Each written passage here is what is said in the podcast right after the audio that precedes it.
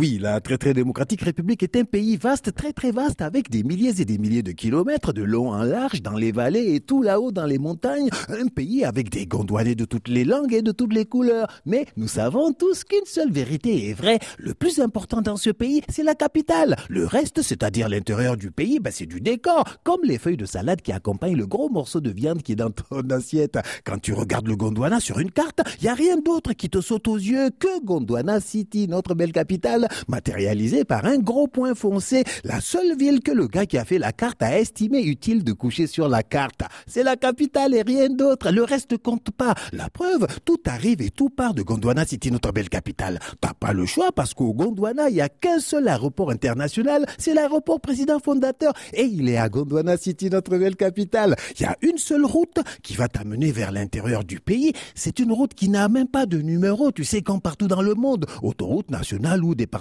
numéro tant. Non, non, non, elle n'a pas de numéro parce qu'elle est toute seule. Du coup, on dit la route, ou pour être plus précis, on dit la route qui quitte la capitale. Et pour venir à la capitale depuis l'intérieur du pays, t'as pas le choix non plus. C'est par cette route-là que tu viens. Et là, elle devient la route pour venir à la capitale.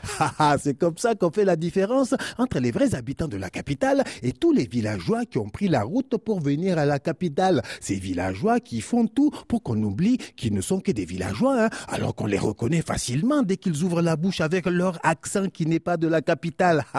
les gens de la capitale reconnaissent aussi facilement les gens qui viennent de l'intérieur du pays quand ils parlent de politique. Oui, il faut savoir que les gens de la capitale votent toujours pour l'opposition, alors que l'intérieur du pays, ben, ils sont derrière la majorité au pouvoir. On ne sait pas pourquoi, c'est comme ça. Mais les sociologues experts spécialistes, qui sont aussi des natifs de la capitale, disent que parce que les gens de la capitale savent lire et écrire et sont connectés au monde, alors ils votent pour l'opposition. Alors que les villageois de l'intérieur du pays, ben, ils sont coupés du monde, sans route, sans aéroport international, sans école. Alors, ils votent pour les gens qui viennent avec des sacs de riz et dans de grosses voitures avec escorte militaire. Un très très démocratique république, la capitale c'est le pays et le pays c'est la capitale. Tu es gravement malade, ben, faut monter à la capitale. Hein. Des papiers importants à faire signer à la capitale. L'université, la télé nationale, le grand stade, les banques, le Parlement, la Cour constitutionnelle, tout est à Gondwana City, notre belle capitale, parce que le pays, c'est la capitale, et la capitale, c'est le pays,